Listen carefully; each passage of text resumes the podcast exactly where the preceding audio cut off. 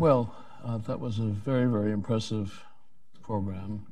Uh, I want to make a few observations um, which lead to questions and an expansion of what you were trying to do in the program and what uh, uh, what you uh, did do, and um, also, um, of course, ask about how what the impact of this is, uh, what you're looking for in in in your audience and in, in the world to which it's addressed. Um, first, I, I guess partially because um, the Holocaust is extremely familiar to people um, in this country, and especially people uh, who are Jewish. Uh, oh, what struck me first was uh, how descriptive the program was, uh, and I. It, of course, occurred to me that you felt this need to simply state the facts. First, the facts about the Holocaust itself, and also to give a somewhat clear uh, and I think important definition of what it is. Um, that is, it was surely a mass murder, and uh, as you note, mass murders have occurred before and since. Of course, um, since I'm an Islamic historian, uh, I, I, I, what popped into my head was the Mongol invasions, which were uh, produced hundreds and hundreds of thousands of, of deaths. Um, but we're different in this one respect, which you bring to the fore, which is, uh, of course, they weren't modern, but the, the particular point was that their object was not to uh, simply kill a particular uh, people or uh, and exterminate. It wasn't the desire wasn't to exterminate. This was a, an at extermination, and it's it's it's unique in that respect, or was unique up to that time. We'll talk a little, uh, perhaps about what, um, so to speak. Um, admirers of this uh, of this objective have done since. But it was unique in that sense, and that's uh, important to convey that, especially for the reasons that you mentioned, that people want to kind of deal with it by doing comparisons which are not altogether appropriate. Um, so uh, it reminds me of how little really the facts are known.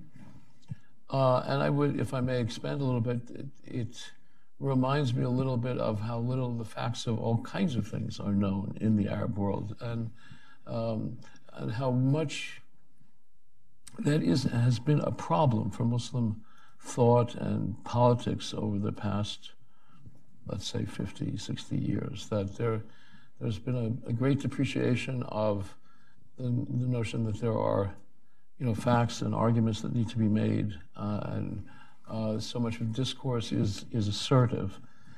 Um, and there I was reminded, your discussion of the use that the, the peculiar way in which the Holocaust is, is um, dealt with. On one hand, you have denial, uh, and uh, other people affirm it and, and wish it had been complete.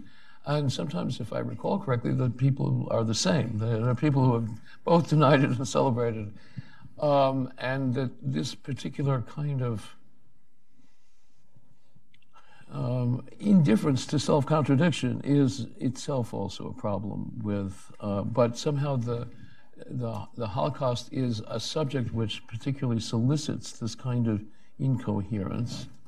Um, um, and finally, that it turns out that people also notice that it's, they think it's useful the, the, the, the Holocaust is useful for advancing their agendas because they think Jews have, or Israel have profited from it. Um, those were my general observations, and I invite you to, you know, uh, but those are what struck me as, as terribly crucial for in the program and, and for for your audience, but also the concern that um, somehow the in, the getting used to the the idea that either it didn't happen or what what difference does it make has some direct impar- impact on people who are not Jews and not Israel, but in, uh, have a, a, powerful impact in uh, places like your native Syria, uh, Ammar, that uh, we've you know, we have a, I mean, they stopped counting the dead a long time ago, so it's, it's probably closer to a million than it is to 500,000. And half the population is, is, is, uh, has been moved around. And, um, uh, and the, a, a, kind of callousness to, to this kind of activity is, you know, it, it certainly can harm Jews in Israel, but it, it, it harms the very, you know, it harms Arabs and Muslims themselves, and this is very crucial. I do want to note, and partially because um, uh, it was mentioned in the uh, that there were, and this is another side that probably needs to be you develop, but perhaps is worth developing. That there were uh, rather decent and even heroic actions taken by Arabs during the Holocaust, and one of the books, one of the people in books you cited was written by Rob Satloff, who's here with us today, and I would recommend people look at that as well. That there are, of course, discouraging examples, but there are also inspiring examples in this history. Uh, I'll stop there and then uh, ask you, um, if you like, what your reaction to that is. But I'm particularly interested in what what you think most needs to to to happen um, within uh, about this subject not from the not merely from the from the question of the Holocaust itself, but from the point of view of of regional discourse. If I may just um, before before we even go into that, acknowledge uh, make a couple of acknowledgments that are necessary. Uh, the people at the Holocaust Museum were very very supportive of the program, and I think this is the first time uh, Mina is here from from the Holocaust Museum. I think, and we really need to appreciate his effort. He for the first time, the people at the Holocaust Museum allowed for the space to be used in, in, in this way and, and for, a, for an actual uh, TV program to be shot inside the museum. So this is providing the material and providing the materials and helping consulting on the historical aspect of it. So they've really played a, a very important role in helping us develop the program. Yeah, that's it's important to mention that. And also, when did they uh, begin to develop the exhibit on Syria? and, and this is this is actually the, the second uh, acknowledgement is that even though we in the program itself we said we shouldn't be comparing that one of those aspects of trying to uh, I don't know you to co-opt the term Holocaust is by always comparing. You know there is a Holocaust happening here there is a Holocaust happening there. So, uh, but in this particular case, and as we noted at the end of the program, if there is an academic study that actually delves into a certain particular uh, mass atrocity, it's not the idea of making direct connections and say, right. oh, this is another Holocaust, but this is a mass atrocity that needs to be condemned. So I think this is what the Holocaust Museum is trying to do as well by opening itself uh, to, uh, to programs like ours, by creating a wing on the Syrian uh, uh, um, tragedy, by actually also right now doing things on Myanmar, is trying to say, okay, we want to prevent the recurrence. This is not just about memorialization of a certain event. The whole idea is to prevent recurrence of similar types right. of events. So uh, this is very important uh, for them, and we, in a sense, appreciate. Um, uh, as, Syrian, as, a Syrian, I appreciate very much the fact that uh, they have done something that my people in Syria and a lot of Arabs still have problem uh, doing, which is empathize with the, with the, with the other side. I have um, sort of a history with the whole concept of um, trying to combat sort of Holocaust denialism in the in the in, in, in Syria and, and, and the region in general. I from the very early days of my activism career, uh, in the late 1990s up until now. And uh, I had an encounter on the internet. I was in Damascus, it was 2001, shortly after 9 11. Uh, and I had an encounter on the internet with a professor of anthropology called Eric Gans uh, in UCLA. And he was um, um, a, Jewish scholar. He was a, uh, uh, he focuses a lot on the Holocaust in the Middle East, but at the same time, he's developed a sort of a branch of anthropology called generative anthropology. And he is also, politically speaking, an admitted neocon. Uh, so to me, by connecting with him, I was breaking so many taboos. I was in Syria connecting with someone who is uh, uh, uh, clearly not a fan of the regime and talking about the Holocaust and talking about the Arab-Israeli struggle from a very different perspective. And he's a neocon to boot. So um, but we did have a long dialogue with him that was published on an internet website in Arabic at the time. Uh, and he himself published it on his own website. And in it, we discussed the idea of, of the Holocaust and Holocaust denialism. And um, I was still, I mean, to me, one of the things that came out of this um, is that this was such a clearly easy, uh, morally speaking, event to take a stand on. I mean, you, there is nothing that I can see that can be political. I mean, the Jewish community didn't do anything to bring this upon themselves. You cannot say, oh, they committed this massacre that they, you know, against the Germans, so they, you know, made them do it. Or you cannot sort of pinpoint anything. Even if some people say, well, they, some of them refuse to assimilate. So what? you know, yeah, so so it's a, such an easy thing to emphasize this and to say this is wrong, and yet it is so difficult for us to reach it in the region. And I always believe that the reason I focused on it in, in my writings at the time is because I wanted, I, I saw a connection between a struggle for democracy, a struggle uh, for liberation, and empathy. If we cannot mm-hmm. empathize with others, no one is going to empathize with us. Uh, if, you, if you are not willing to, how can we build bridges with anyone in the world if you are not willing to show empathy? And this is something that I think our culture still struggles with to date. And I think the whole idea of trying to revisit the Holocaust again uh, uh, and, and, and, and do this program, which is, I think, the second program Al Hurra did on the Holocaust, Roberts, is, uh, uh, uh, was the first to, to, to do a program on the Holocaust in Al Hurra channel. But the whole idea is to try to break that taboo and to try to say, look, it's not a political stand. It's not a liberal stand. It's not a, a right wing or left wing stand. It's a humanist, moralist stand that we need to take because it does help us grow, in a sense, as people. Why? Um, I, I, will uh, uh, give free rein to Sam in a minute, but I, I, what you just said about the, the difficulties of empathy, why? Why? What? what do you attribute that?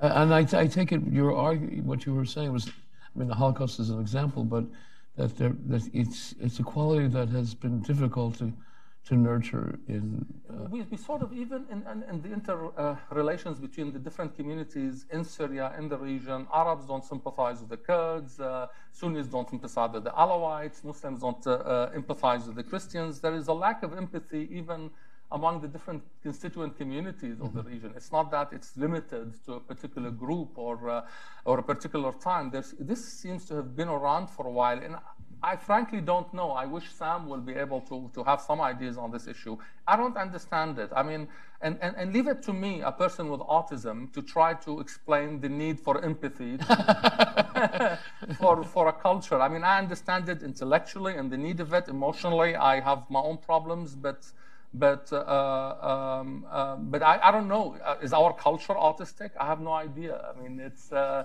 there is an internally built problem, it seems, in the way we address the world or we envision the world, mm. um, and um, um that that I'm still struggling to understand personally. I mean, you you use the word descriptive. I think that captures it. Usually, I mean, we've aired so far 15 episodes. Um, this is probably the only one of its kind. Uh, usually, we are much more opinionated in the program. The whole idea of the program is to have these opinions out there that are not usually heard in the Arabic world, in the Arabic media. Uh, but in this case, obviously, it was very important to tell the audience what happened because they have no idea. And because, in the absence of knowledge, of course, people fill it with all kinds of conspiracy theories. I was uh, telling you just as before we entered about the kind of reactions we're getting on social media by people who watched the episode. And it's basically everything we said and described the region as having. So, for example, we get comments of, okay, I'll do the math for you.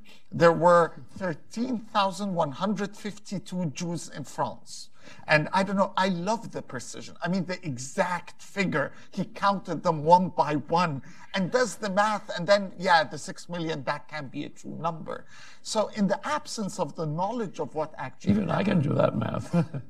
there, there's all this kind of wrong information, conspiracy theories, all of that replacing it. So I think it was very important to basically explain what happened, especially as uh, a lot of the, the conspiracy theories, the, the denialism is based on the figure itself, and that it cannot be all in the um, uh, done in the extermination camps, and thus explaining that the Holocaust is a longer process. The Einsatzgruppen that went after the, the German troops Right. and what they did, all these various steps, that it's not just one thing that we're talking about, that's the whole thing.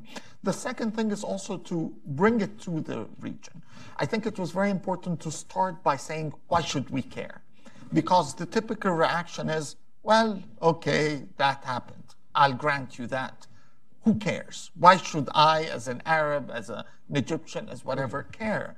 So making that case of why people should care about this and linking the question to the Arabs and the Holocaust, explaining, I think Mina works in the Holocaust Museum, part of his work is highlighting how the Arabic media at the time of the Holocaust covered the event. So how come your media today denies it if the media at the time was covering what was going on? They covered the Nuremberg laws, they covered all of these, they reported about the news of the camps as they were coming out from Poland. All of that exists in the Arabic media of the in 44 and 45 and 47. Why how come you deny it today? So highlighting all of these things I think was very important for the audience who doesn't have any other chance basically to know this information. Mm-hmm. And, and this is actually, you see in the, in the program that we began by stating our position. In the very beginning, we said that there is a double standard here and there needs to change. We usually end by the position. We sort of list a fact, we have an argument, and we end by having a position statement.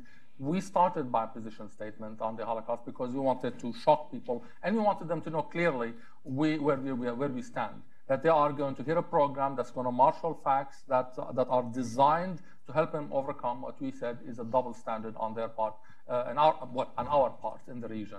So um, um, I think it's beyond marshalling facts, uh, and, and that, that may not be sufficient by itself. In order to be able to break that barrier, uh, there is something else that needs to be done. Um, and I'm still, once again, this is one of those issues that I'm struggling with because there are certain precepts in our culture that has proven very difficult to change, even 100 years after a variety of attempts at modernization have been made.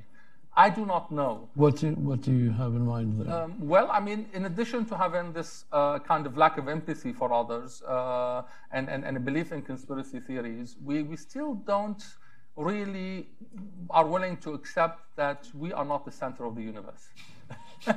we still sort of look at everything and examine everything as if we are really still, you know, the central piece in God's uh, plan. Now, I could understand on a religious aspect, you can you can feel you have a special connection with God and that you are an important or even a central piece. Uh, but on a worldly aspect, you know that that idea that we really need to understand facts as they are in the world and whether, however we fit in God's plan, we have to understand the current moment as it is. You know, with a little bit of objectivity. This is something that we're still struggling with, and we keep on struggling with. And I, I this again, this is one thing that other than marshalling facts, I feel there is a need for something to be done, but I still don't know what it is. I, I, I admit, after uh, I've been sort of like an activist for uh, almost half of my life, and uh, I'm, a, I, I'm a total failure. I have absolutely no idea. you know, I haven't achieved a, a single thing that I can point. Hey, I've changed. I haven't changed a damn thing, uh, and I still. The only thing I've learned is that uh, there is so much that I have absolutely no idea about in all my erstwhile certainties about certain things, not in the principles, the morality aspect, but the methods uh, have been shaken. To flip it around, did you want to say something on that subject? No, I mean, on the Holocaust itself and, and this denialism, I think we, we basically made the point that it's tied to Israel, obviously, the, the belief that uh, the Holocaust is the only reason why Israel exists. And I think that um, takes us back to the point that we don't accept Israel and the Jews as natural to the region, which is a dramatic change. Meaning, when you go back to the 1920s, even looking at the Egyptian media, for example, I remember one of the first articles that began to change my worldview and uh, discovered that history wasn't what we were being told was an Egyptian newspaper from 1917 describing the funerals of uh, two Rothschild family uh, officers in the British Army that had just conquered Jerusalem from the Ottomans, and describing them as dying in the land of their ancestors, mm-hmm. where their people had fought their enemies to protect their homeland. All of that, there, there, there at that point in time, when you look at the Faisal-Weizmann Accords, when you look at uh, the position of various Egyptian intellectuals towards the idea of Israel and Jews, there was an acceptance of Jews as natural to the region, as belonging. Once that changes, once uh, Israel is viewed as a cancer um, that is imposed on the region from the outside, there's a need to explain okay, so why is that cancer there? And okay, it serves worldly imperialism, becomes the narrative of Nasser and his regimes. Mm-hmm. But then there's also, well, it can be just that. It's the Jewish control of the world and all these conspiracy theories that these people have. And it's the idea that the world has this guilt because right, of right. the Holocaust. So the Holocaust becomes the reason for our own misery, and thus we can never acknowledge it. And then I mean, why does the world sympathize with them? It becomes annoying. I mean, don't you see our own people dying and all this narrative? There's this quote that I love. I, I read it in a book and a course I took about the Holocaust back at Georgetown in 2010. It's by a Polish historian, uh, Witold Kula, when he says, In the past, the Jews were envied because of their money, qualifications, positions, and international contacts. Today, they are envied because of the crematoria in which they were burned. This idea that we can't allow them to have something that the world would empathize with, that I think is central to our attitude towards it. So that would mean, and this is not unfamiliar in other other part other parts of our, our contemporary world, that um, the, uh, the, the latter is the is uh, envy of, of the victim status. And that that would then point to the desire really to uh, be the winners in that particular. We suffered uh, more. We, we, we particular more died than our ranks. Yeah. yeah. Um, let me, uh, and then I, but we probably um, uh, open it up to uh, questions in, from our audience. But let me ask you two things, and I, I, am sure you've accomplished quite a lot, uh, Ammar, in your life. Uh, maybe not, uh, you didn't get all the way to where you want to go, but that's my question. Where would you, what would you like to see? What would, what's your notion, and Sam too, I don't mean to exclude you from this, uh, a healthy Middle East, a healthy Arab world, what would that, what would that look like? And what if any, maybe there's nothing, but if, if any, the, the present foundations or, or roots of that might be that could be nurtured by things like this program and your other program. I mean, the, the, the, the weekly program as a whole. Yeah. My hope is that we are able to uh, be more self-reflective we, you know, we, we know that there were some wrongs were done to us by, by the outside world, by outside powers. But for crying out loud, we've done a lot of mistakes ourselves. Let's identify what we can actually change. I, before I can dream of changing America and the international order and how they sort of play politics towards us, can I change my reality? This is more under my control in a sense. So, uh, uh, uh and, and not criticize those who are self-reflective. So uh, we need to take a closer look at upon uh, on our attitudes, on our mistakes, uh, our culture, our history, and try to be more honest about it. Uh, um, a, a, greater openness to critical thinking regarding our past and present is really uh, an, an, an, important first step. It's not going to lead to utopia. And, and this uh, second idea, utopian thinking, please. I, I just want a slightly better life tomorrow for my kids, and that will be great achievement in itself uh, a, a, way to handle the mess rather than an end to the mess itself, because I don't know of a way that can end the mess. And uh, which is, you know, reminds me always of what Churchill said about democracy, the worst form of government, except for the, all these other forms. I'm not an advocate of utopia. I, and I think this is something also that that we need to get rid of is that we, we, we don't dream of a better life in the region. We always dream of a utopic life.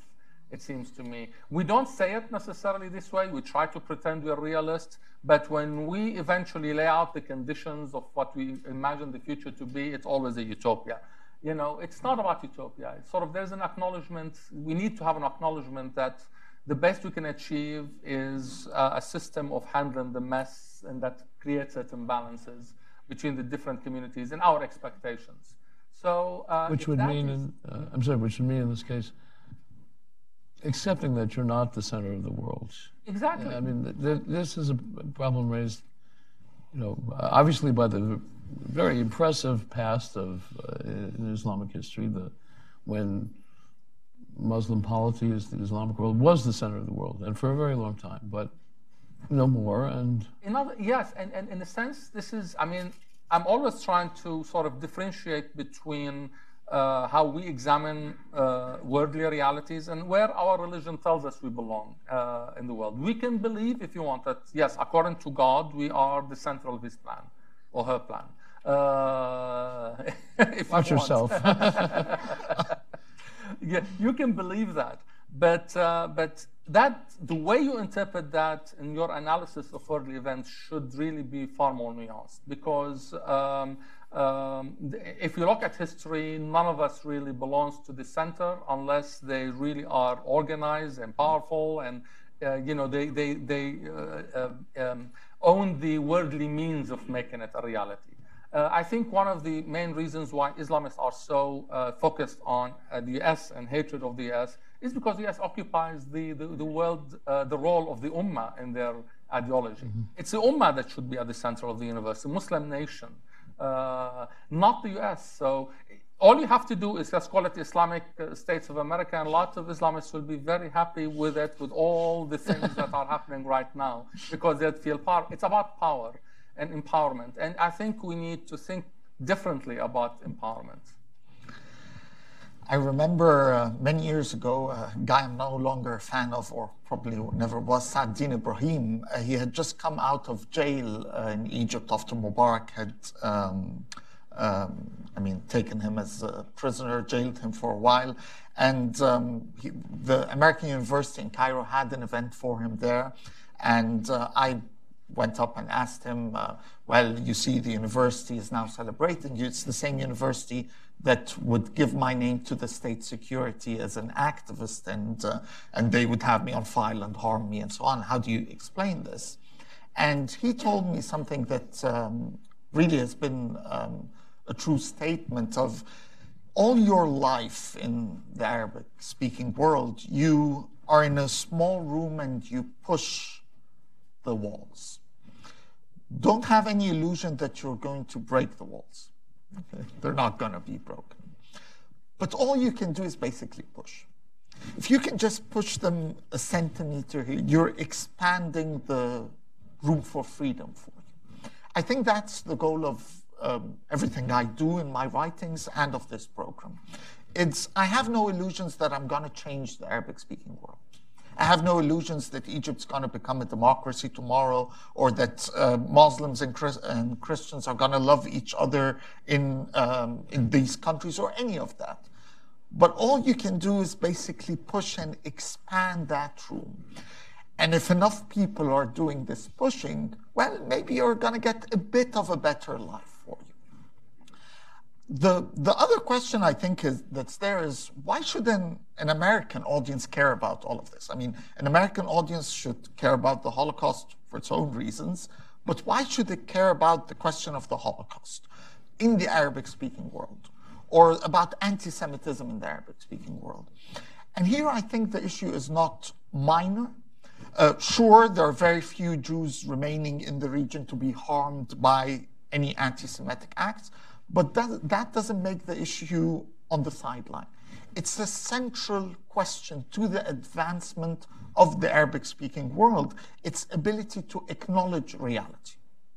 It's a central, um, I mean, without it, there's no potential for this region to advance if it cannot deal with the fact that no, the world is not controlled by some powers behind the scenes, the Jews, the Freemasons, but we are responsible for our own failures. It's a central problem if we cannot acknowledge that the Jews are not some aliens that were implanted in our midst, that they belong to this region. These issues are should be on the top of an agenda of anyone who cares about democracy, freedom in the Arabic-speaking world, and not just a side issue that Jews or Israelis should be caring about. Mm-hmm.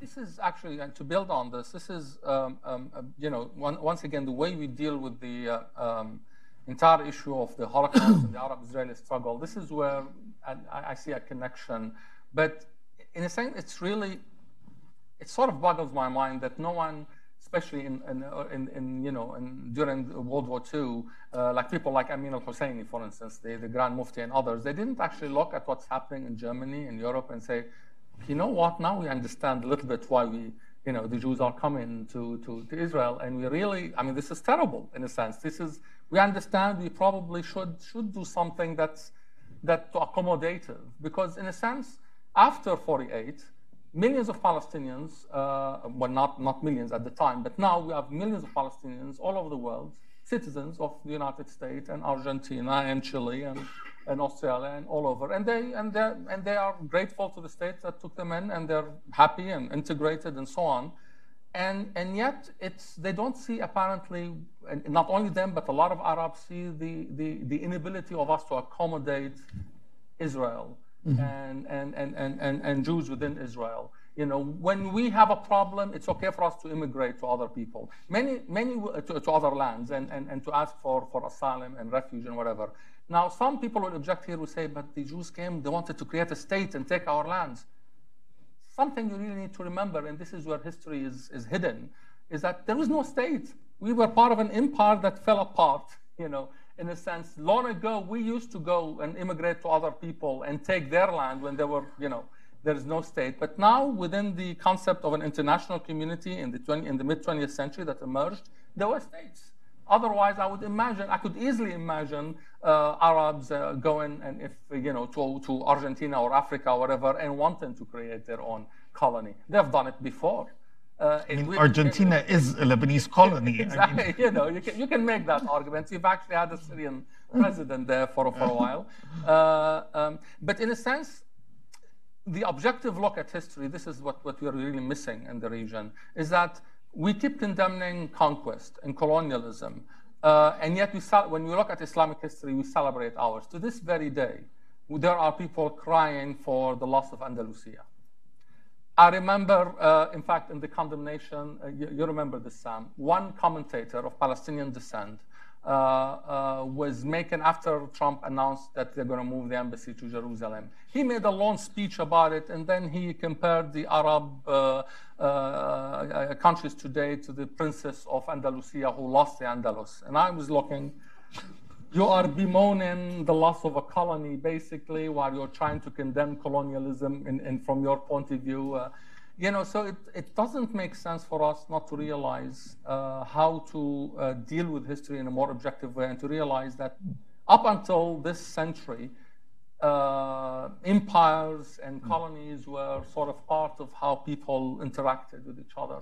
And in fact, the unique thing about the 20th century and onward is that we finally establish a system of states and we are trying to protect the sovereignty of each as much as we can. This is a new thing. The concept of an international law is a new thing. Before right. that, it was really, in a sense, a free for all. So, uh, if I understand correctly, that um, the, the Holocaust, but also separately the question of the Jews and Israel, it, it, it's a kind of a quintessential example of the way in which um, thought does not function in, in, at the present time in a way in which would be not only beneficial to Jews and Israel, but beneficial to the to the people doing the thinking. That you can't get this. If you could, if you sort of could reach some kind of real sense about this, there would be a kind of prospect of thinking sensibly about a whole bunch of things, or vice versa. That it's really um, it's an issue that in the the confusion, uh, misrepresentation, uh, the, the, as you said, the blatant self-contradiction uh, goes to the heart of, of, of what's wrong about discourse and thinking and so forth. The other thing um, struck me in your account is that um, was a, it's Sam's account uh, via or Saad, Saadudin Ibrahim's account. Um, he, well, we won't talk about his about him uh, at length, but uh, the other thing is uh, um, that pushing against the wall. I mean, um, you know, when uh, people of my um, age were little, there um, when we were uh, being foolish or obnoxious or something else, our grandparents, usually our grandmothers, used to say, "Go knock your head against the wall." And the point was, if you do that, you'll come to understand it's stupid to knock your head against the wall. And um, it, it would seem to me that um, what one would look forward to if people are knocking their heads against the wall is that they realize that it's stupid and uh, there's a better way to, to do things. It's not even really pushing against the wall. It's trying to say, you know, there's a wall there. There are these, these brute facts of life. Maybe some of them are uh, uh, harsh, some of them, some of them might be pleasant, but you just have to sort of, you know, pay attention to them and and recognize them, and not imagine that they'll go away. That, um, and, and in that regard, it seems to me that's why I was asking what you might.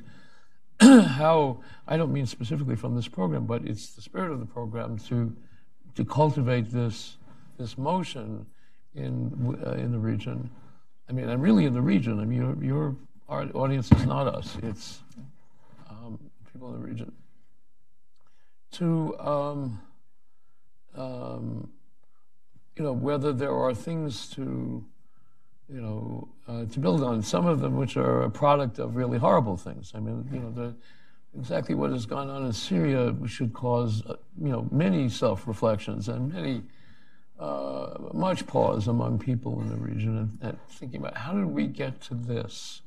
How did we get to this? In, in, a, in a sense, you can you can um, um, see that there are a lot of people who put a lot of thoughts uh, uh, since the end of uh, World War II and until now into how we can, in fact, uh, build a system of international law that can prevent prevent us from asking this question: How do how did this happen again? How did we get to here?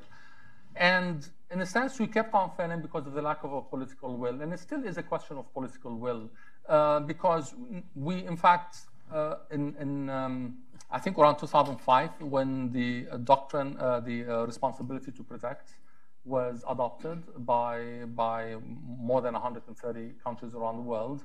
And the strange thing is that members of the Obama administration, like Samantha Power, uh, you know, had played a role in, in fact, in pushing forward and advocating this policy. In fact, in 2004, um, uh, um, well, it, was, it came came out of yeah. an experience in the 90s when we exactly had, so to speak had a second Holocaust in Rwanda. So exactly, it became you know Rwanda and the Balkan situation and. And, and, and, Kosovo. So there was, and then we had in 2004 we had the situation in uh, Darfur, and Obama himself was actually for intervention in Darfur at the time as a, as a senator.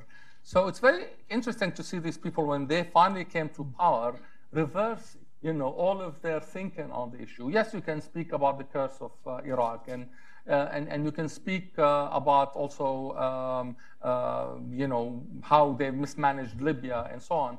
But at the end of the day, I think in Syria at one point, the facts became so clear and apparent what's happening, and the scale of it became so clear. And we, uh, you're already seeing uh, uh, by that time uh, refugees going into Europe. So the need for action uh, has never been more apparent, and yet they didn't master the political will. They had a political vision that was that was completely uh, antagonistic to this. They wanted to deal with Iran.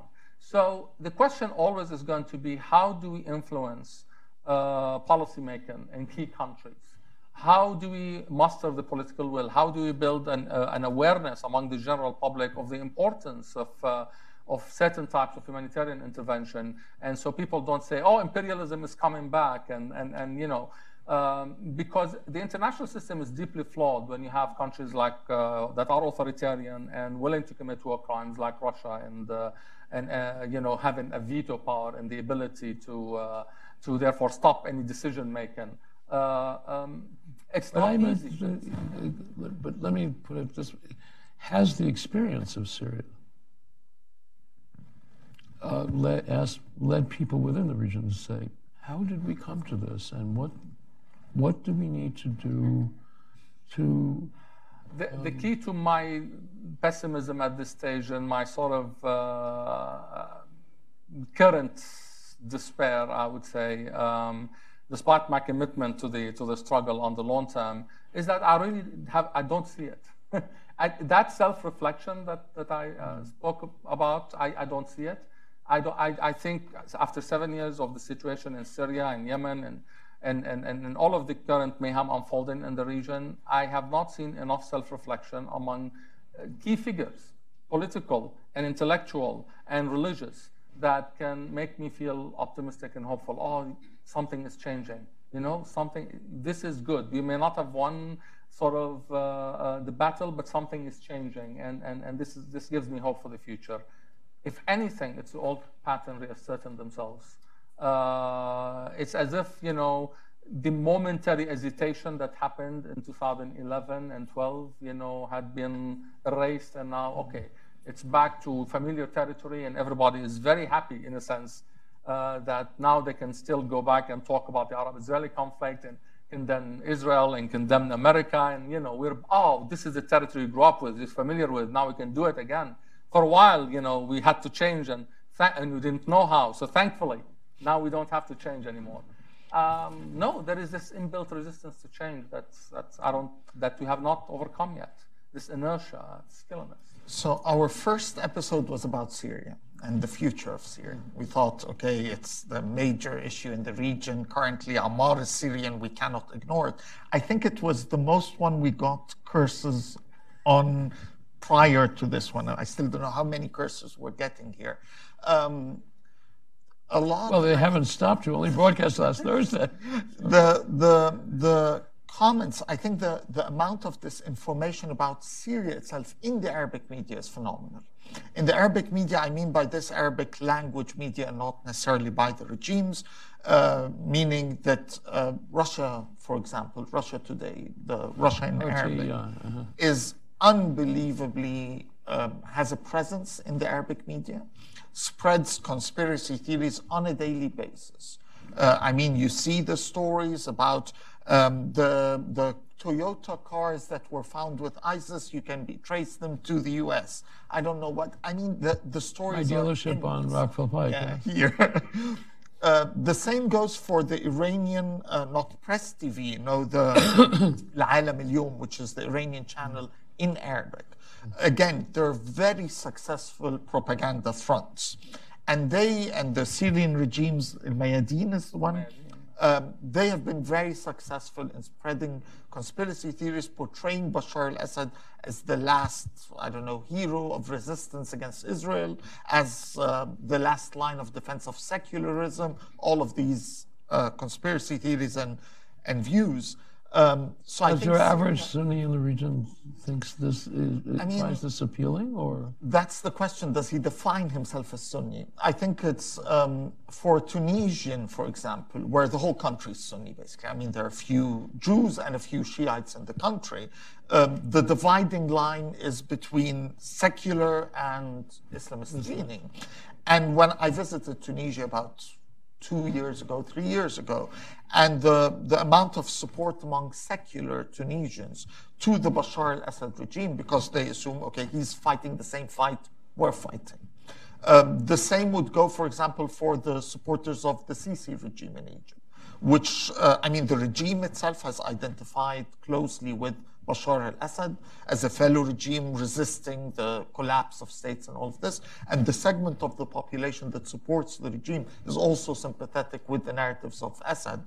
Um, I mean, you see it in evil uh, Egypt, former Egyptian diplomats uh, writing on social media uh, all kinds of conspiracy theories about the chemical weapons attacks, how it's staged, all of these.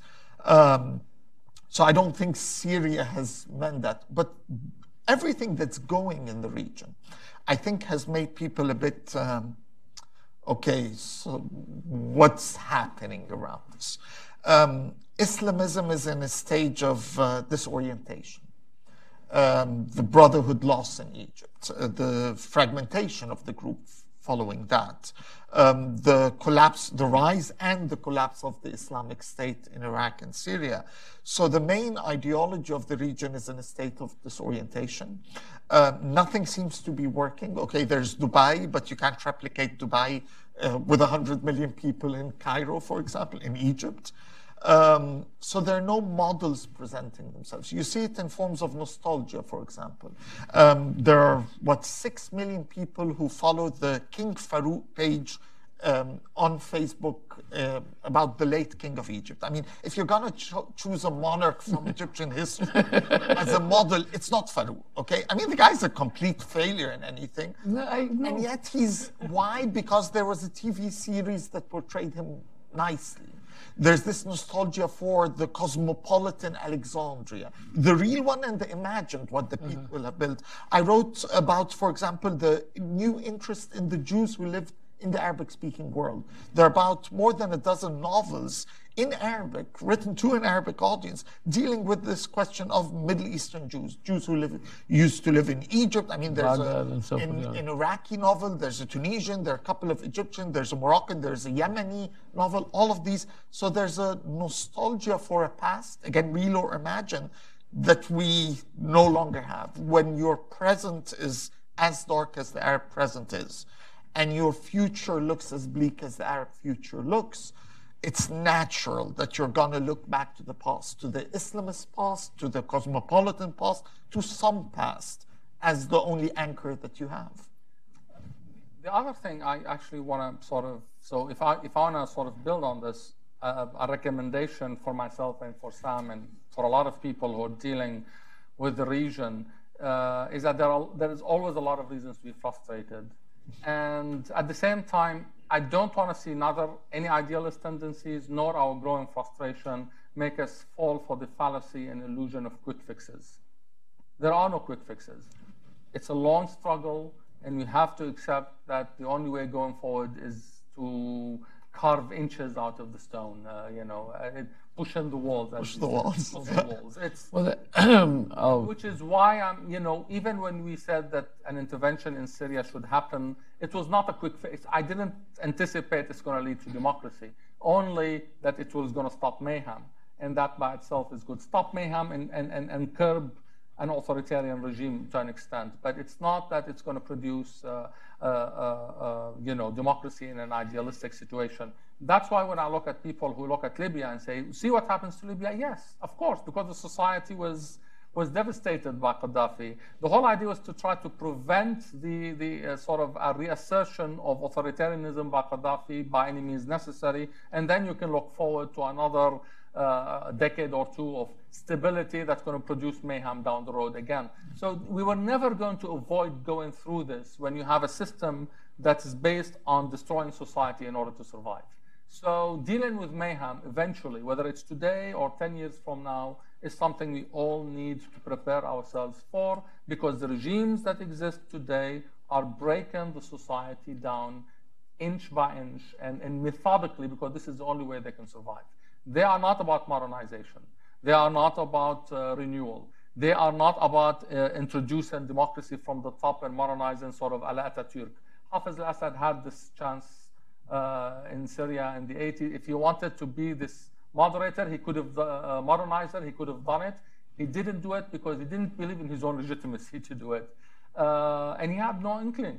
He had no inkling to begin with. So Neither quick fixes are going to happen, nor any hope of these regimes and the stability they provide is going to produce anything.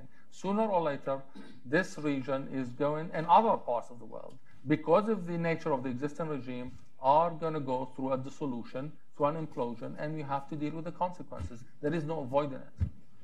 Well, let me end, before we go to the question and answer, let me end on this point. I, I asked for some. Um, starting point for the so I, it seems to me that one has emerged.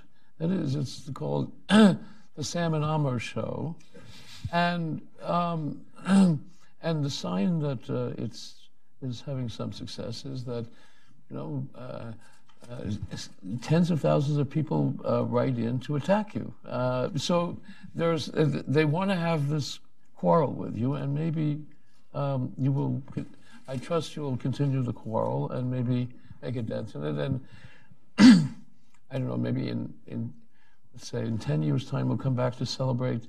Um, we'll have you back before then, but we'll celebrate the 10th anniversary of the Sam and Ammar show, and then hopefully the 20th anniversary of the Sam and Ammar show. Thank you very much. Thank you.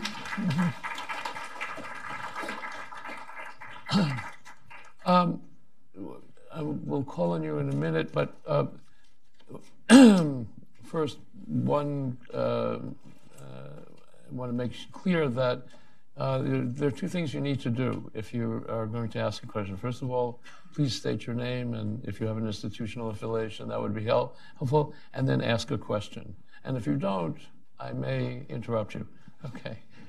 Uh, right, right here. Hi, I'm Deborah Weiss, a senior fellow at the Center for Security Policy.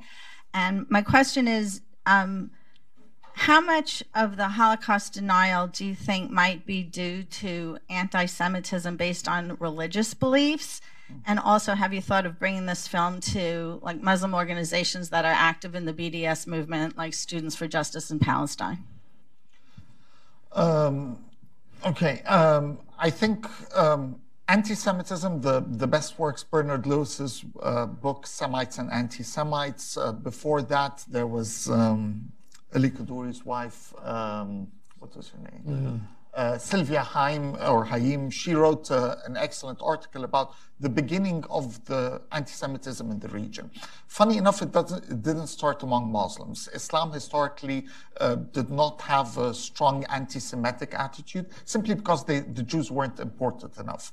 The main enemy of Islam was Christianity. It was the competing religion, both militarily and in terms of uh, conversions and all of that. So while the stories of the Prophet's uh, conflict with the Jews were there in the text, no one highlighted them, no one cared about them. The emergence of modern anti Semitism in the region comes at the hands of French missionaries, especially the Jesuits, who begin to spread these ideas uh, just before and after the Dreyfus affair, in especially the Levant, where it's the Christian uh, Arabs, it's the Christian Middle Easterners that begin to buy into these ideas first. So the first texts, anti-Semitic tracts that you have in the Arabic language are all written by Middle Eastern Christians and not by Muslims. In fact, Rashid Rida, the leading Muslim figure at the time, in his Al-Manar wrote um, at the time of the Dreyfus affair, um, I mean, attacking the French. How could they be so racist and prejudiced in the case of Dreyfus? Of course, he's I mean, he's not a good guy. He changes his views and, and holds anti-Semitic views later. But um, the spread, I think, is, is first among the Christians. The, there's a Russian element. Russia at the time, the, there's a fight between the Moscow Patriarchate and the one in Constantinople. And in an attempt to remove the Greeks from control of the Arab churches, they spread, they fostered the idea of an Arab identity. And as a result, there's a huge Russian influence. The protocols and others begin to go through the Orthodox communities in the Levant. The change, I think you can track the change of when it becomes Islamic, when it becomes widespread, by looking, for example, at how the Egyptian media dealt with the three major uh, conflicts in Mandate Palestine. 1921, the Jaffa um, uh, clashes. The Egyptian media is 100% pro Zionist in the late 20s, when you have the, the Wailing Wall clashes, the media is split. By 1936, when you get the Arab revolt in Palestine, the media is siding with the Palestinians. So it's during this period that you begin to see widespread anti-Semitism emerging and spreading among the majority Muslim population of the Middle East. Hajj Amin al-Husseini, Radio Berlin play a very important role in that, and then later adoptions by key figures, Sayyid Qutb and others. I, completely agree. The whole concept is new to the to the Middle East and uh, to Arab Muslim culture, and it's tied to the introduction of nationalist ideas more than religious ideas. Yes, you can always go and find in religious texts and pick up a lot of interesting information that can justify your uh, new anti-Semitic uh, tendencies. But this information, in these hadith, and these traditions have been around for centuries and did not produce any any sort of uh, movement that can be classified anti, semitic in the in Muslim societies up until now. So the question is why now? Because of nationalism. So it's uh, but now in contemporary times, uh, a lot of the so you know this is the historical aspect, but now in contemporary times, people don't know this history. They're not aware of it. And, and so most people are actually justified their anti Semitic tendencies on the basis religious. of religious uh, uh, grounds. And uh, so, right now, so now it is a religious phenomena uh, for the most part. Uh, Arab nationalism faded. Uh, so the Arab nationalism then played a role in introducing the idea, and then now sort of religious fanatics are taken over, and it's become now justified and accepted on religious grounds. And that actually creates um, a, moral sort of uh, uh, imperative on people, modernizers within the uh, Muslim communities to tackle it uh, as well, and tackle therefore these traditions that justify it. That's a, it's a tall order. This is difficult. I, mean, I don't do marketing. I don't know what's the marketing plan for the Alhurra. I guess um, that's part of, of how it's done. Uh, it was natural to come to Hudson since I'm at Hudson here. Um, um, I'd be, I mean, it's aired to the Arab audience. Uh, we just did the the subtitles for uh, for here this audience, but the main target audience, the one that saw it on TV, the ones that sees it on our page and social media, is the Arabic speakers, and they're the ones that we want to uh, change their hearts and minds. But, but yes, in a sense, uh, there is, I, I see, uh, in fact, this program uh, being aired in, in, in uh, universities uh, and, and, and, and other institutions and organizations around the country, around the world. I would want it to be because the whole idea is for us to be able to break the barriers. So there is a plan being developed to promote it further. And, um, you know, uh, Sam and I are always willing to go ahead and attend events like this, wherever they are held. Uh, in order to uh, uh push the message across, because it's tied into an, to, a, to a longer struggle. As I said, my introduction to this uh, uh, issue of the Holocaust was very early on in, in, in, my career as an activist because I always saw a connection between empathizing with others and peace building and democracy building. I see it as, as all connected activities. I do not see it as a, a, separate compartment because it's so controversial. Avoid it. Don't speak about it. Now focus on the issues of human rights in Syria and, and, and forget about this very controversial issue. It's the same thing that, for instance, a lot of uh, human rights organizations in our region, they don't tackle, let's say, homosexuality because this is so controversial. Speak about human rights, accept this. So it's always like this in, in, in, our society. Speak about empathy with others, but don't speak about the Holocaust. This is so politicized. I don't see it this way. I think, I think the issues that are always pushed to the side are the ones that need to be brought into the center. Otherwise, we are not, we are not going to gain anything.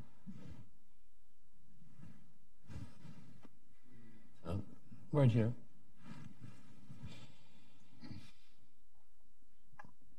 Hi, um, Rob Satloff of the Washington Institute. Um, uh, first, if I could uh, um, uh, test Hillel's admonition um, about uh, uh, just a question, I do want to take make a compliment.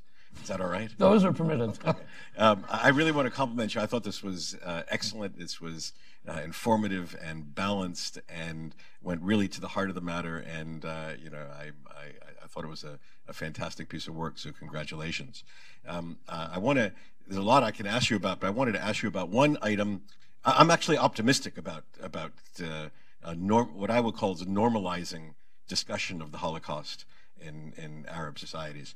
Um, uh, uh, and one aspect I want to ask you about is the um, uh, uh, the new politics, the sort of the, the, the new Arab-Israeli politics vis-a-vis Iran and because Iran is so closely associated these days with the, um, the, the, you know, state leader of Holocaust denial, um, uh, thanks to uh, uh, you know the wonderful Ahmadinejad, um, how much that helps to legitimize um, Arab reasonable discussion of the Holocaust. And my, my, I, I, tend to think there's an opportunity here um, uh, to build upon. Um, uh, uh, you, you had in your film Nasrallah. You know, it's, it's, Iran and its allies today are among the most virulent uh, deniers, using all the different definitions of denial that you quite accurately pointed to. I think there's there's there's a there's an opening here to to take advantage of this, and and wanted to ask whether you've come across that in your own discussions with people um, um, and your own discussions with Arab intellectuals on this issue. Um, I think there is definitely something happening in the region in terms of cooperation between um, Gulf Sunni states and Israel, cooperation that has become um, quite open, to say the least. Um, um, I mean, they, they don't visit officially to Israel, but beyond that, we've seen even intellectuals that are tied to the regimes. Um, the Anwar al-Ishqi, the Saudi, former Saudi general, going to Israel, others like him. So I think there's definitely an opening on top. What I haven't seen is uh, that reflected on uh, society as a whole, meaning a message. Um, Ammar said something in the beginning of the program while we were standing outside that I thought was very important, which is there are Arab intellectuals, for example, that have talked about the Holocaust in English. Doing it in Arabic is something very different. So Edward Said, for example, was it was very easy for him to do it in English and talk, yeah, the Holocaust, and we acknowledge. But giving that message to the Arabic audience, I don't think. Well, it was very hard for him to give that in Arabic because he didn't speak Arabic. Yeah, that's. A, I mean, he spoke. He couldn't read. Let's let's put it this way. He couldn't read Arabic, but uh, at least he could speak the language. But. Um, that kind of message, I don't see anyone doing it in the region. Um, again, uh, people like Mohammed bin Salman have come to the United States. He's met with Jewish leaders. Egyptian presidents have always met with Jewish leaders in the country and giving a message. They welcome delegations from AIPAC, from other organizations to um, to Egypt, for example. But again, th- has that meant anything in terms of the educational system? Has it meant anything in terms of the, the media, the mass media, the, the propaganda that they give to their own people? Um, I think it's, um, uh, it's something that, um, I mean, it's still a taboo. They're still happy to, to meet with the Israelis and plan what to do with Iran, but they're not happy to do it with the, their own people and give them that message. The other thing I think is that sometimes Again, I, I mentioned Tunisia uh, before when I talked about the Sunni identity. Not everyone, we, we tend to overemphasize the Sunni Shia thing. It's a Gulf Levant story. It means absolutely nothing for an Egyptian. We don't think in terms of Sunni Shia because well, we've had a Shia empire before rulers, the Fatimids. We've, we, we're Sunnis, but we still go to Al Hussein and Sayyida Zainab mosques to ask for God's uh, help. Um, it means very little in the, the, the North Africa in general, um, despite the Iranian attempts of infiltration, of, of conversion to Shiism, of all of that. So I think the Sunni Shia issue as a driving force for pushing Arabs to deal with the question of the Holocaust or opening up to Israel is limited geographically to the, the Levant and the Gulf. Yeah, I mean, one, one of the things also that you have to see, this opening on the top is, is a bit um, um, cynical. Uh, it's designed to, uh, to, to, influence uh, Western audiences again. I mean, so very much like the Arab intellectuals, sort of in their address to Western audiences, you can have now Arab officials in their address Uh, uh, Western audiences also say, okay, yeah, the Holocaust happened. You know, we can visit the Holocaust Museum, and uh, we promise you to do perhaps a museum in, in uh, Saudi Arabia or Riyadh that can be visited by dignitaries to showcase our moderation. But I'm not really optimistic about how hard they're going to push this agenda uh, to, to, as, you know, in the edu educational systems so that they can reach uh, their audiences because it's going to be very controversial. I mean, uh, uh, if they cannot push women's rights issues, for instance, as strongly uh, uh, these days, it's going to be very difficult to push this as well. So I'm not necessarily, I don't read If too who much. can, if who can push women's rights? Uh, MBS, MBS. Mohammed bin Salman, uh, because he's the one who's making these openings. Uh, so if he cannot, you know, uh, be strong enough and brave enough to to to take a you know a line on this uh, women rights issues, I think he's going to have difficulties with that as well. There's always going to be internal calculation. And he's right in some cases. He should be careful. Uh, he doesn't want to stir up and give uh, his enemies sort of like uh, uh, uh, weapons to use against him. But at the same time, um, it, it does makes one sort of wonder about the sincerity, whether they, they reflect serious conviction. Um, but even if the conviction is not sincere, um, there could be an opening, uh, but it's an opening that is that should be not left to the whims of any particular ruler.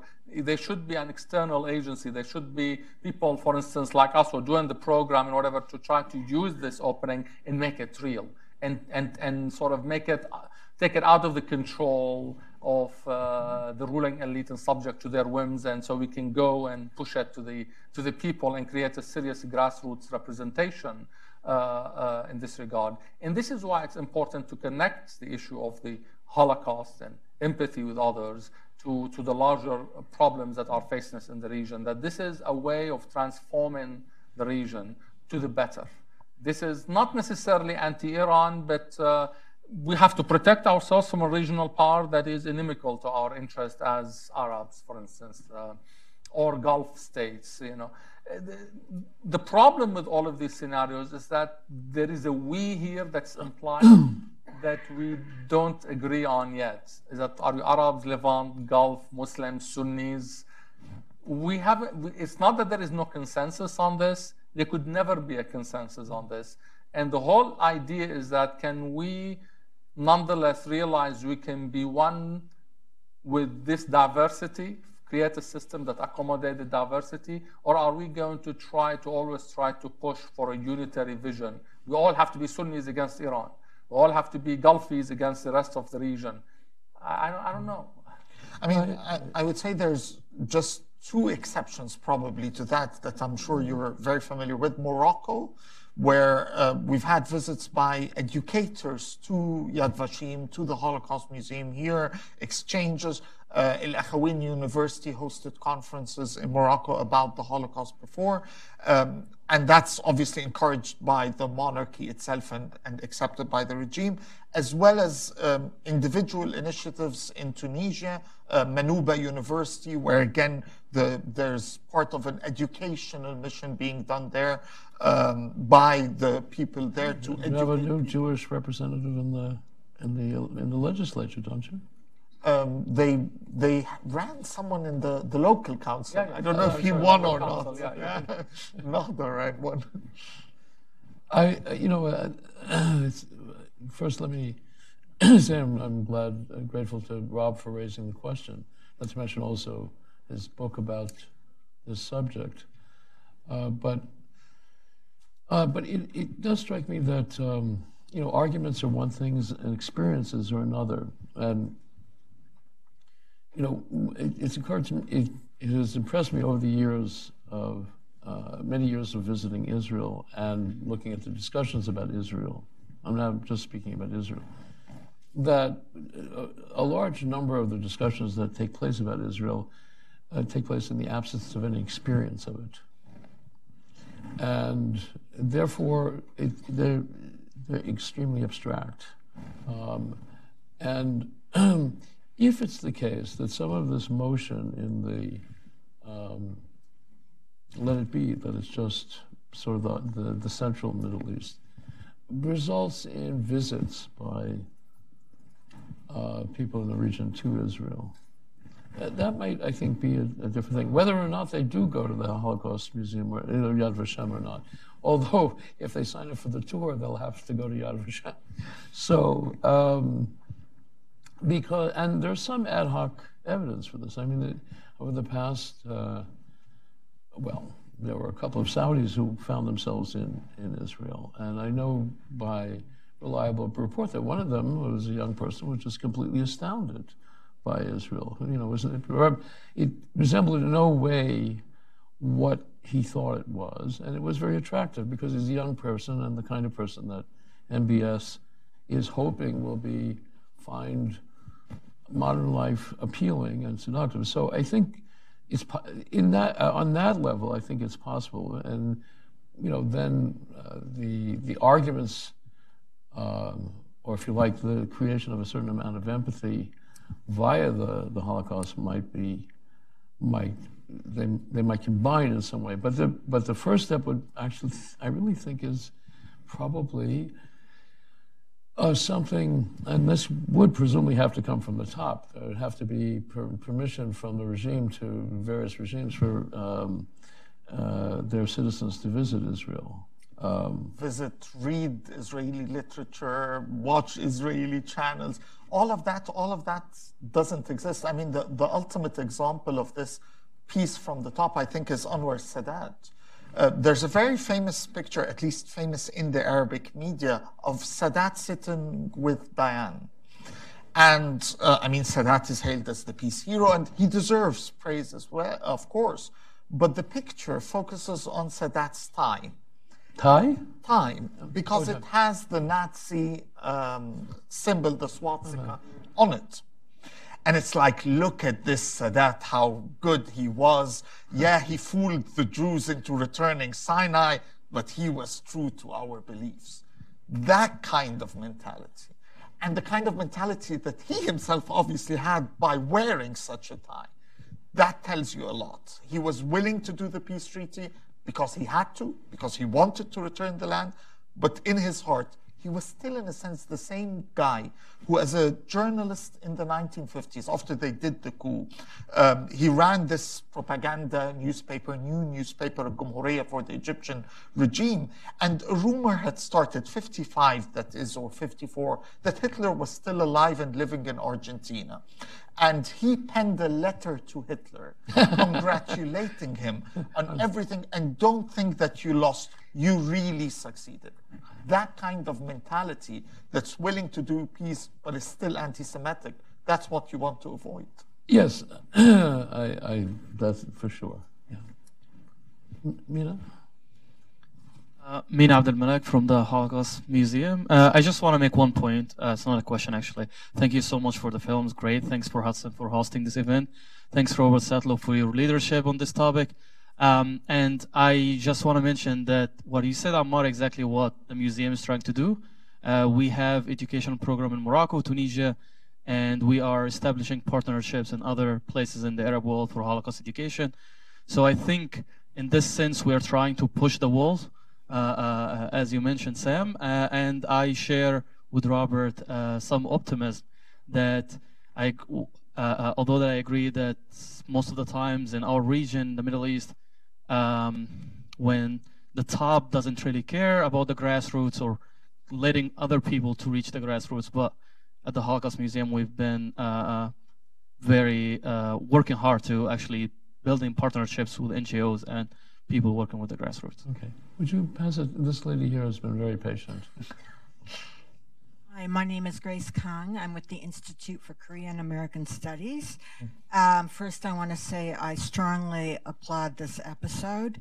I'm not a Middle East expert, but in 2000, I visited Jerusalem and um, an Arab man struck up a conversation with me. I explained I was American, Korean American, and he rather quickly started telling me that the Holocaust was a big exaggeration.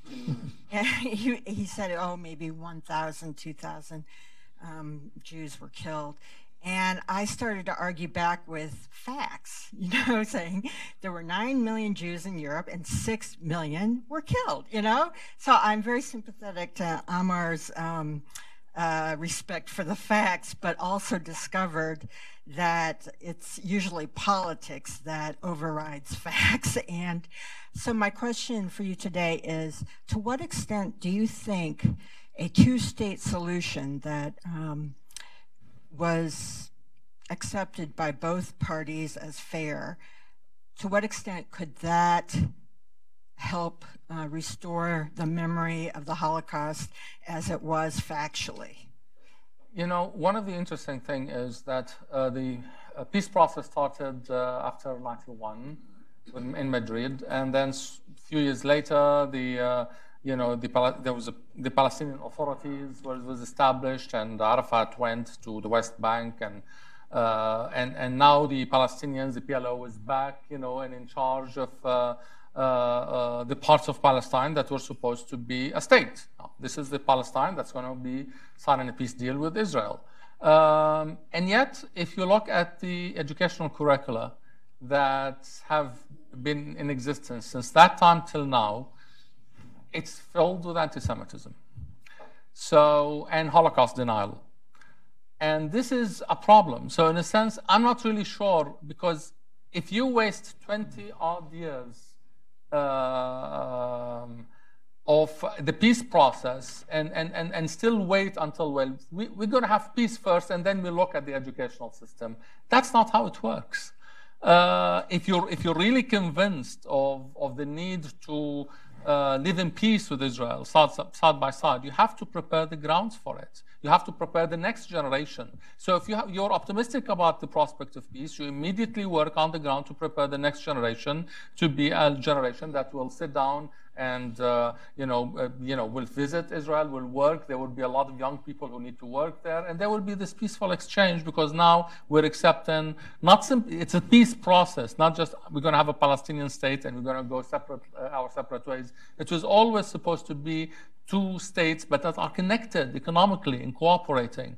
So if you really believed in that, you needed to prepare the ground for it. And education is where you start, and they haven't started yet to this very day, we don't see that kind of effort. So I think we really need to look at these issues separately, in a sense. There is something in our mentality, I don't know when is it going to change, that will always be anti-Semitic. uh, and then the issue of peace is uh, have to be looked at from a political angle. I think this is probably why peace hasn't happened yet, is because at the crucial moment, Israelis need to be able to trust that Palestine is not going to be used as a bridge to, to launch war by Iran or others against Israel and undermine Israeli security.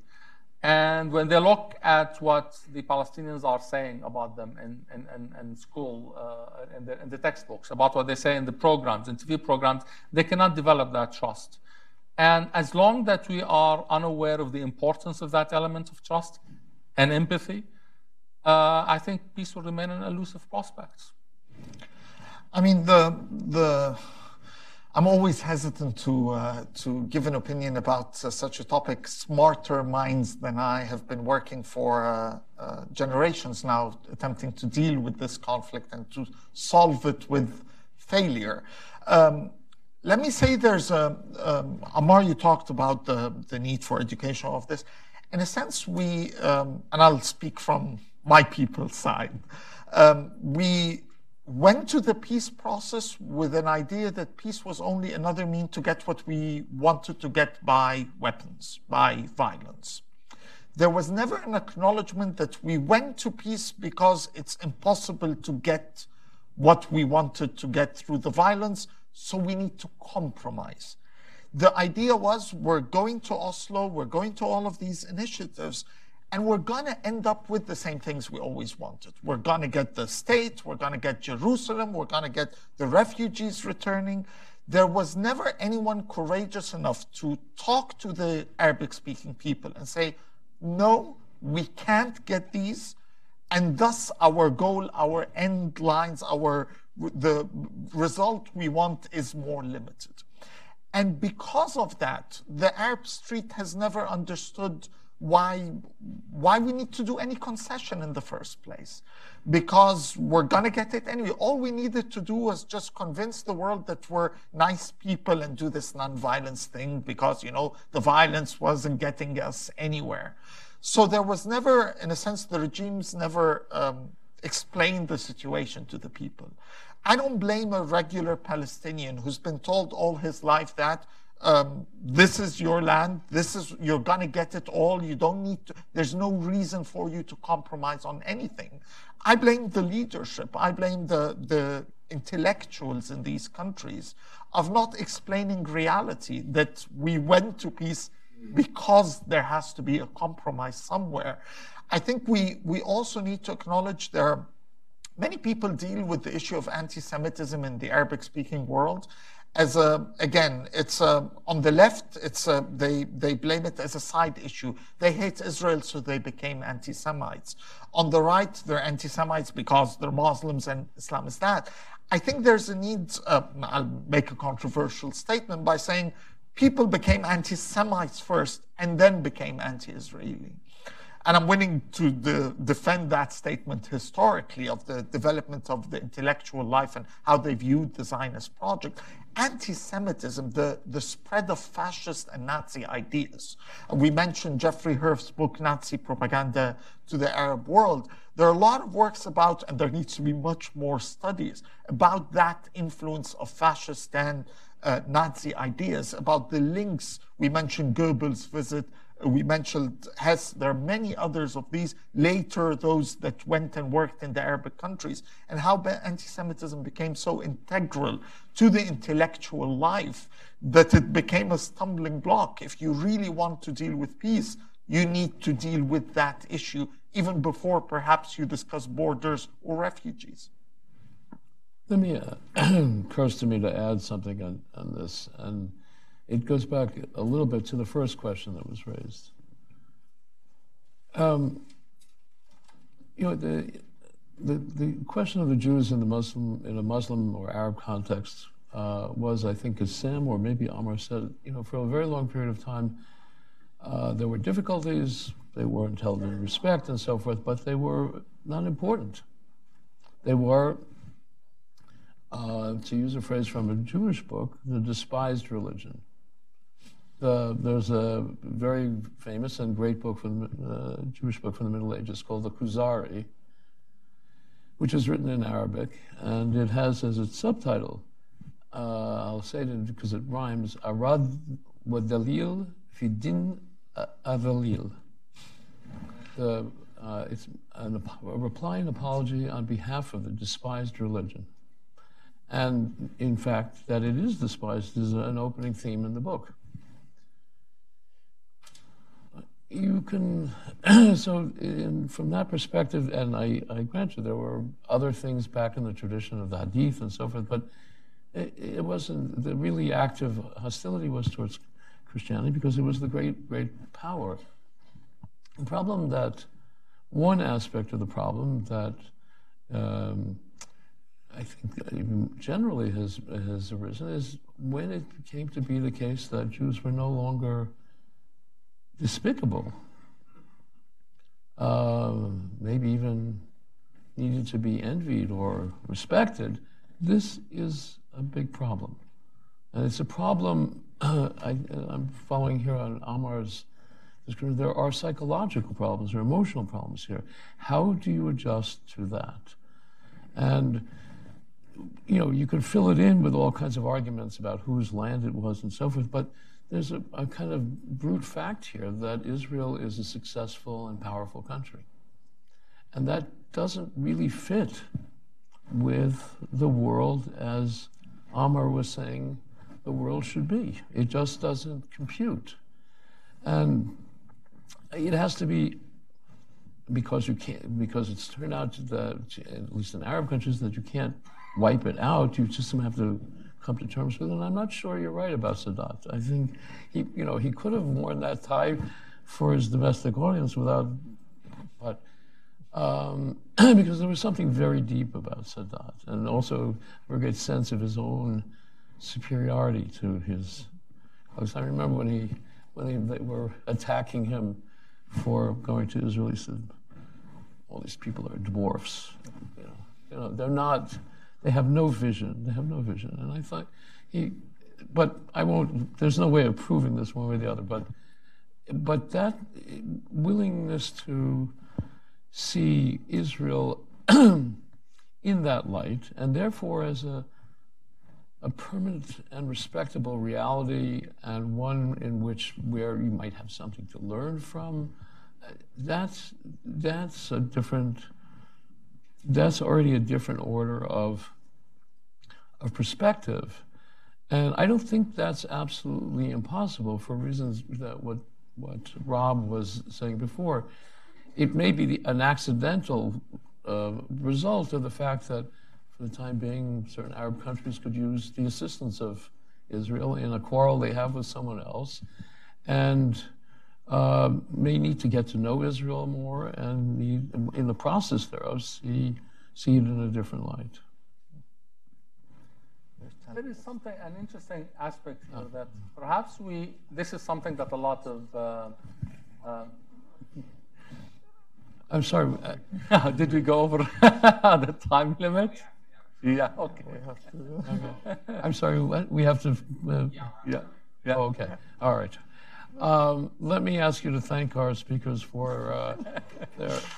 thank, um,